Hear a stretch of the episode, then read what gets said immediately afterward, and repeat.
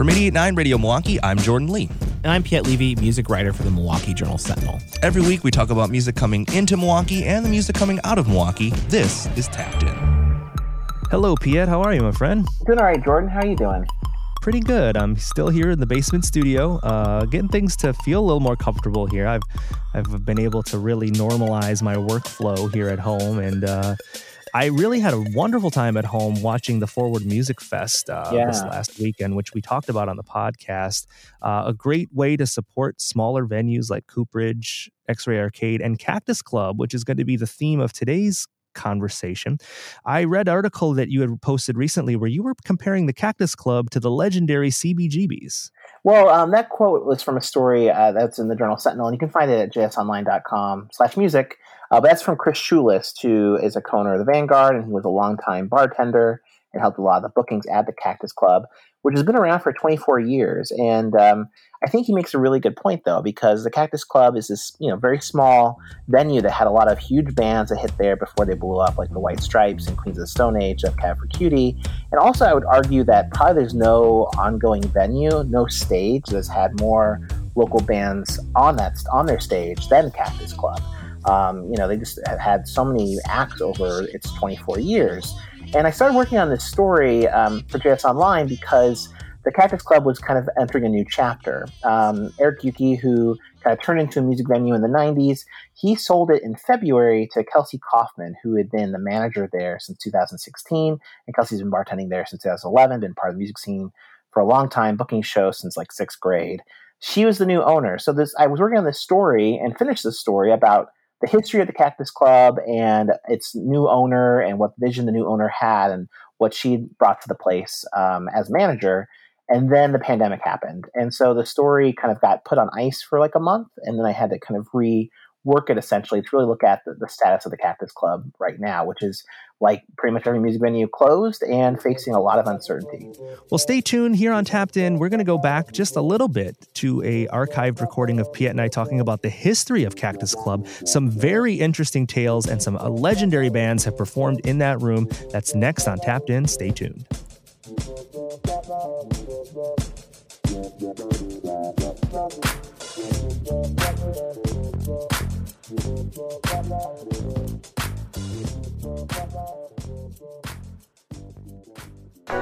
Nonprofit Radio Milwaukee is brought to you by you.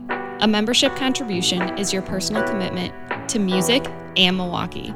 Visit radiomilwaukee.org to check out your donor benefits and the thank you gifts to show off your 889 pride. We are back. It's Tapped In every week. I'm Jordan Lee from 88.9 Radio Milwaukee, and in studio with me, Piet Levy from the Milwaukee Journal Sentinel. Of course, we talk about the music that comes from our city and the music that comes into our city. And whether you're touring or from here, the Cactus Club is likely a place that you've landed. In fact, so many legendary artists like the White Stripes have played at this little club in Bayview, and it's been a music venue for a really, really long time.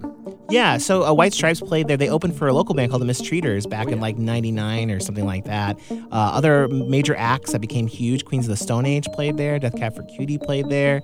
Bright Eyes played there. Sharon Van Etten. Yep. I mean, it's, and it's a really, you know, when you look at the Cactus Club uh, in Bayview, it doesn't look like much from the outside. That's the But- truth. But, really, honestly, that club really changed Milwaukee dramatically. I mean, I I can't imagine there's any other venue in town that has hosted more local artists that's still standing today than the Cactus Club. I mean, anywhere. I mean, I, you know, any single stage. I think the Cactus Club's probably had more local artists than anybody. It really became a place, a rite of passage to Yes. to play the Cactus Club for pretty much every artist in town. and for a lot of different genres. Of course, I mean we've talked about the recent diversity, and of course we'll get into in a little while the future of what uh, Kelsey's booking and, and curation will be for our city. But uh, everything from metal to electronic to punk to rap, Cactus Club has found a home for that music. Yeah, it's, really incredible, and all, all that's really thanks to Eric Uecke, who bought the place um, in 1996. Here's here's the history. I'd like to kind of go through the history because I didn't know a lot of this stuff myself uh, when I was working on my story for the Journal Sentinel. I mean, this this club uh, on Wentworth, uh, 2496 South Wentworth, uh, it's been around. It's been a bar since at least the early 1900s. Yes. Uh, and in fact, in 1914, I was looking at our archives. There were this group of uh, anarchists known as the Circolo di Studi Sociali, uh, Sociali which met in the uh, apartment above Yes. the bar. Yes. And they, uh, you know, so it was kind of like an anarchist hangout, I guess, in 1914. Uh, in 1950s, uh, Cliff and Alice Rose, they bought the place. And Mm-hmm. the, Eric told me the legend is they basically put down a bunch of various names on pieces of paper, put them in a hat, and they drew out the Cactus Club. And that's how the Cactus Club name was born. I've never heard that story before. That's what he told me. That's yeah. cool. Yeah, and it was basically a corner tavern. You know, they had cribbage tables, they had a pool table, they played uh, country and western. Really, Right. Uh, that was basically what the jukebox was. Was kind of country and western songs. Um, you know, a couple bands here and there over the years, but but not a lot of stuff. Hey, Bob, this is the band. All right. Uh, what kind of music do you usually like the have scene here? in the Blues Brothers. we we, play all both kind of music here, country, country and and western. Exactly. So in the early 90s, Eric, who was living in Bayview at the time, uh, he started working there as a bartender. And uh, at this point, the bar had been passed down to Bob and Barbara Rose, and Bob had died. So it was just Barbara Rose running the place, and Eric was working there as a bartender. Um, and the manager left. And so Barbara offered the job to Eric. And Eric, you know, said, I'd take it, but I really want to make this place a little bit more to my style. Yeah. And Barbara let him do that. So basically, the things he did was he added bands like Black Flag and the Replacements and Husker Du to the jukebox. Uh, he started putting flyers around town promoting um, the music.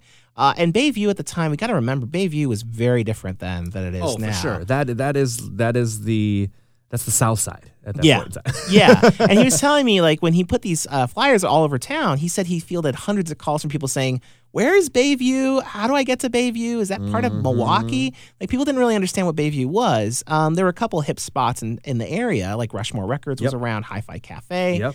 And basically, people who hung out at those spots would hang out at the Cactus Club. And Eric was friends with musicians who would start to make that their spot. So it really started to kind of change once the word got out Yep. through these flyers that the jukebox was was kind of a hip jukebox. Um, and then basically, what happened was when he was still managing the bar. One of his friends was Victor DeLorenzo, who uh, is You probably may know from you may the know Violent from Violent Femmes and Femmes, other the founding groups. drummer of the Violent Femmes. When I'm out walking, I strut my stuff, and I'm so strung out. I'm high as a kite, I just might stop to check you out. Let me go on, like I glister in the And he, uh, Eric told me when I did this interview recently, he said, you know, I was sitting at the club with Victor, and his eyes got really wide. And he said, "Let's play here," because they had this this little stage, this Yes. tiny little stage, and they kept renewing their performing arts license Yep. or, or whatever to, to basically allow it for bands Sure. to play there. They were kind of grandfathered in at that point. Exactly, exactly. So Eric said, "Sure," and uh, this was like the most profitable night that the bar like ever really had was with Right. this band. So when uh, Now Eric- this was a Violent Femmes show. it wasn't a Violent Femmes show. It was like one of Victor's kind of side. Okay, that's what I was wondering. Okay, because Yeah. Victor's been a part of so many different groups. Yeah, this it wasn't a Violent Femmes, Okay, but it was it was Victor. Victor was the fir- led the first band to play the first show at the Cactus Club uh, sometime in the early '90s. Wow. Um, and basically, that did so well that when Eric became the owner in '96, live music became the focal point. Yes. And again, kind of similar to how he spread the word um, through the flyers to the community, he spread the word to try to get more acts there. So he reached out to Touch and Go Records. They helped bring some bands in. Dan DeShane, who uh, at Rushmore, helped bring some bands in. Mark Solheim, who I talked to for the story, he's a talent buyer now for Pabst Theater Group. He was booking stuff at the Globe East at the time, which is since shut down. Yep. He sent shows to Cactus Clubs away. Um, and Chris Schulist, who was uh, frontman for the Mistreaters, um, and he now co-owns the Vanguard in Bayview. You know, he was really hip in the local music Yep. scene. He really kind of spread the word and helped with connections as well.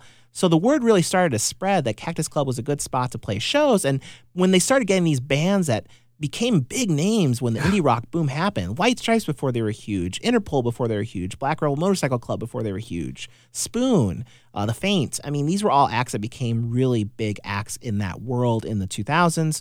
They all stopped through the Yeah. Cactus Club. So they became really known as these kind of like these tastemakers. You know, this was a chance to see a band in a tiny, tiny, tiny room before they became big bands. And it's testament to the people involved. I mean, you look back now, the history books have solidified that you know, influencers like Chris, uh, folks like Victor. I mean, it's not a coincidence that all of these uh, creative and, and forward thinking people were a, a part of this movement. I mean, the first time I was ever in there was because of Chris. Chris was a big fan of the Rusty Peas, and Yeah. he booked us to play there with the Mistreaters.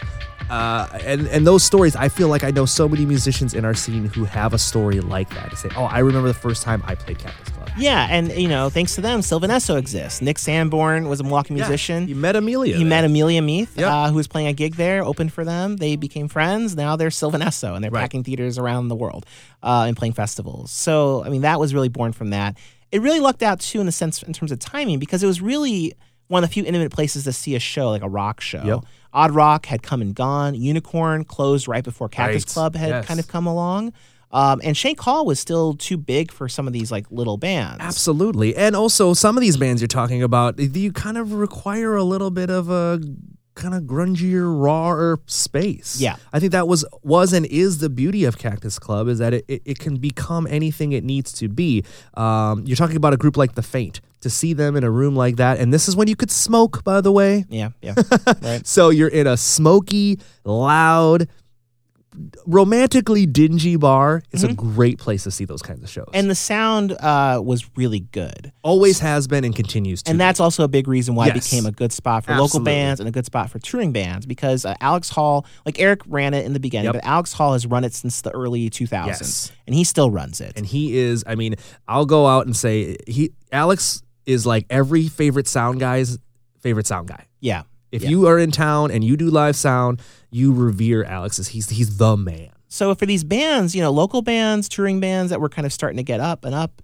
um, they would go there. It'd be this tiny room with intense energy. Like people would just be like on top of you. Yes. Chris Schulist told me that first stage. I mean, it's still very tiny, but that first stage was like eight inches off the ground. Super tiny. Super tiny. It feels really tiny and claustrophobic sometimes now, but it used to be much smaller. Um, so you you'd have this energy where people were just on top of you, on top of the stage. And uh, but the sound was really good So because good. Alex Hall kind of did this very professional sound check, and he was really paying close, close attention to the sound. Uh, and because of that, it just built up this this really amazing reputation. And as you mentioned, artists were kind of coming all over the city there. So honestly, I mean, Bayview now is really one of the, the hippest neighborhoods and areas in all of Milwaukee. And I think a lot of that can be attributed to the Cactus Club because you had a lot of hip younger people that were coming to Cactus Club and checking it out and kind of getting to know Bayview, get to know the houses around Bayview. That is the truth. And it became this like mecca for for nightlife and for restaurants. I think because it was a destination. absolutely. I mean you have that trifecta. You could make a triangle from rushmore to hi-fi to cactus club. It all begins there and everything kind of merged out of that. And now you you think about like the north end of of, of kk where you're entering bayview it wasn't like that in Yeah. the late 90s and early O's. Yeah. It was just something you drove past. There wasn't high rise developments and open theaters. I mean, the Avalon was boarded up at this time that we're talking Yep, about right now. yep. So um, it shaped the neighborhood, and Cactus Club gets a lot of credit for really starting what is now, like you said, this kind of hip movement of arts and culture in that area. Yeah, totally, totally. And another little tidbit before we talk about the the, the future with Kelsey that I want to mention is during those early years, apparently uh, Alice Rose, the original co-owner of the Cactus Club, she lived above Yes. the bar. I did know that. which is wild to me because that place is loud and somehow she still lived up there she was supposed to be super i never met her of course but she was supposed to be really nice really cool sometimes they say hi to the bands Yeah, yeah. and was there when they were just like rocking out Yeah. full volume she was just living above them that is crazy to me but it also just adds to the charm uh, and the quirk of the place So, without a doubt, we know that it's been an institution here in town. Uh, and we've talked a lot about Kelsey's management of the Cactus Club and Kelsey's vision when it comes to curation and kind of doing booking in a really fun and untraditional way. Yeah. Kelsey has really pushed over the barriers and expectations of what's supposed to happen and is doing something new and fresh. So now we get to the present where Kelsey is the owner of Cactus Club. Yep. Eric and I, uh, you know, we had many conversations about how much we adore Kelsey and how um, just driven and focused and and uh, what a visionary she is. So I've already kind of got the inside scoop on this was going to probably go down anyways. Yeah. It just seemed like it was the right move to make. Um, and un, you know, history again telling us the tale of how Eric got it. That was the right moment in time. yep Now here we are in the 2020s. Mhm. It's the right moment in time for Kelsey to take over, and um, it seems to me so far that Kelsey's modus operandi, if you will, for uh, Cactus Club is a place where all people are welcome and everybody's included. Yeah, she really told me she sees it less as like a club and more like a community space. Yeah. Uh, and in terms of her booking, that's that's been kind of her approach, where she's reached out to. It wasn't just her booking things, Yeah. and which is often kind of the case. You have one booking person who kind of just goes out and gets stuff. Um, she really turned to the local music scene. She turned to people like Max Holiday or Mike Regal or uh, Fizz Flanagan Yeah. from Shoot Down the Moon. He, she turned to these folks and said, "What should we have here? What kind of booking should we have here?" And it really broadened her horizons. It really broadened the horizons of what Cactus Club offers. So you have just kind of all sorts of different stuff. I mean. Uh, you know, let me just talk, run through really quickly, kind of the the lineup just coming Yeah, up. let's look at the near future. And this really shows kind of how diverse it's gotten. You've got uh, OSHUN playing two shows, including an all ages show, this Afro-futuristic kind of soul duo. You've got uh, C.W. Stoneking coming April 8th, which is like this vaudeville blues kind of artist from Australia. You've got um, Sheer Mag, another all ages show, Oh, this really great Thin Lizzy inspired kind of garage rock, female fronted.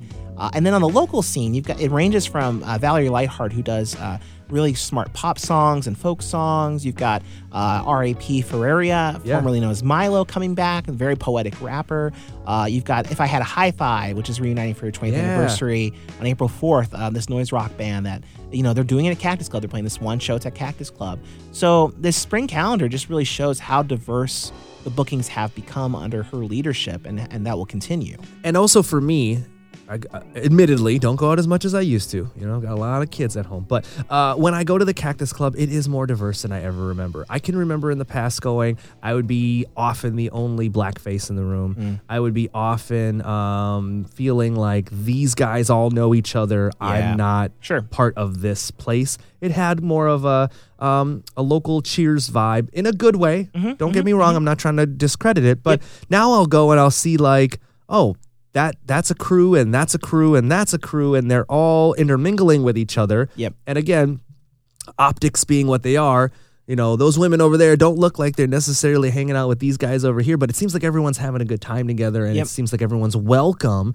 And the welcome uh, kind of rainbow coalition of people that I've seen in that space is already manifesting, as you said before, kind of Kelsey's vision for what Cactus Club can be. It's more than just a bar, it's more than just a music venue, it's a, a cultural institution. Yeah, absolutely. So all all this kind of diversity of bookings uh, in terms of the types of artists and, and types of music, uh, but even beyond that too, she she really wants to kind of double down on on things like film screenings and community events. I know they're doing like kind of a, a candle making workshop soon, and like a she wants to have a yoga class. I think she's in the works of trying to get that together. Um, kind of a painting like tutorial Yeah. type of class. Uh, so all these different kinds of things, and of course the all ages thing is a really great component where you know her goal is basically shows most shows on sundays through wednesdays she wants us to be all ages shows um, you know they'll probably end by 10 o'clock. And then if bands touring bands want to have all ages she'll accommodate that. Like sheer mag is Yeah. playing on a thursday. You know they'd probably do you know might stay later make a little more money by being not just all ages. Yes. but sheer mag really is passionate about having all ages at the show. So they're going to accommodate and make an all ages show which is which is beautiful to see. So it's not only um, diverse in terms of um, you know ethnicity or whatever it's it's it's diverse in terms of ages as well and, and really appealing to all sorts of different ages. You don't have to just be 21 uh, to, to go and, and party there anymore. So it's it's really exciting to see I, I, again i can't think of anyone better to take it over. The club is really you know a lot of clubs come and die uh, in Yes, milwaukee. They don't they don't last this long. You have a couple that have lasted you know more Mm-hmm. than 20 years that are still standing. And to see it take on this brand new bold chapter it really feels like a bold rebranding of that club which has a wonderful legacy already it's just really inspiring to see it's very very cool and it's great for the city Again, the full article is up at jsonline.com right now, including, I thought, some really cool pictures. I love that one of Eric in the club during construction. It really kind of reminds me of like how far that space has come throughout the years. But of course, what the future holds, we have no idea. Uh, we're just going to have to wait and see. But the present is an interesting time, and, and Kelsey's been a part of still some very active uh, moments. And Cactus Club is, you know, as a brand, is not by any means paused. They're still doing what they do. So again, an exciting new chapter that's going to come until this pandemic hits. Um, they're kind of stuck right now. What they've been trying to do is they have this uh, new merchandise line to raise money. They have a GoFundMe campaign to try to raise funds to pay for immediate expenses and to help uh, employees however they how much they can. Their goal was sixteen thousand. I think they're a little shy of that right now. Uh, and that's to get them until July, and then they're going to see what happens. But what I think is really commendable too is that the Cactus Club even though the building isn't open and the shows aren't happening there right now, and they, can't even serve drinks there or anything, um, they're still engaged in the in the local music scene. Um, you know, they have this music video project that they've launched, where basically um, a bunch of musicians uh, submitted songs to be turned into vi- uh, visual treatments. Uh, through the end of May, filmmakers, and, and not just veteran filmmakers, but even beginners who want to try making a film, they can basically go um, to this link on the Cactus Club page and pick a song to make a, a, music video of. And then they'll have until August 31st to complete their music video. And, and the whole goal is for these videos to premiere at the Beat Street Festival in October. Um, so I think it's really cool that they're still trying to do things like that, engage with musicians. Uh, and not just kind of throw up their hands and, and wait to see what happens. They're still trying to be an active, you know, have that active leading role in the music scene that's that's gone through something that's never gone through before. And we're really lucky to live in a city, Piet, where uh, organizations like this, who are brick and mortar spaces, are becoming more than that. You think about stories of what's happening at places like the Tandem, or some of the things that the Milwaukee Bucks have done to shift their efforts for what the Fiserv Forum's being used for. There are some institutions in our city that have done a great job of pivoting, and Cactus Club is one of them. It's wonderful to cover this, and it's wonderful to remember that this is all just the moment. The future might be brighter for us, and we might have some really cool things to celebrate near. So I want to thank you all for supporting this podcast and listening to us anywhere you listen to your podcasts.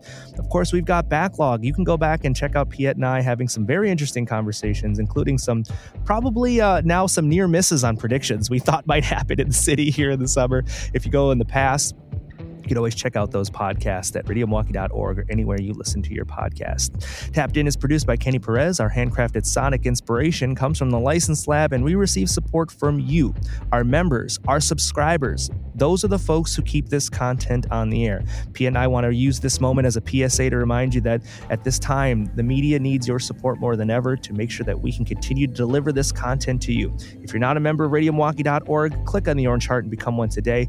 And Piet, I just renewed my JS Online membership not too long ago to make sure that I can always read your articles anytime I get a chance. Well, thank you for doing that, Jordan. I appreciate it. Thank you to everyone who's reading, everyone who's subscribing. Um, my colleagues, uh, especially, are doing just some really essential work right now, um, and journalism is just so important. So it's really great to have that support. It couldn't be possible without that support. So thank you. Yes, we thank you, and we will see you next time for Tapped In. See you next time.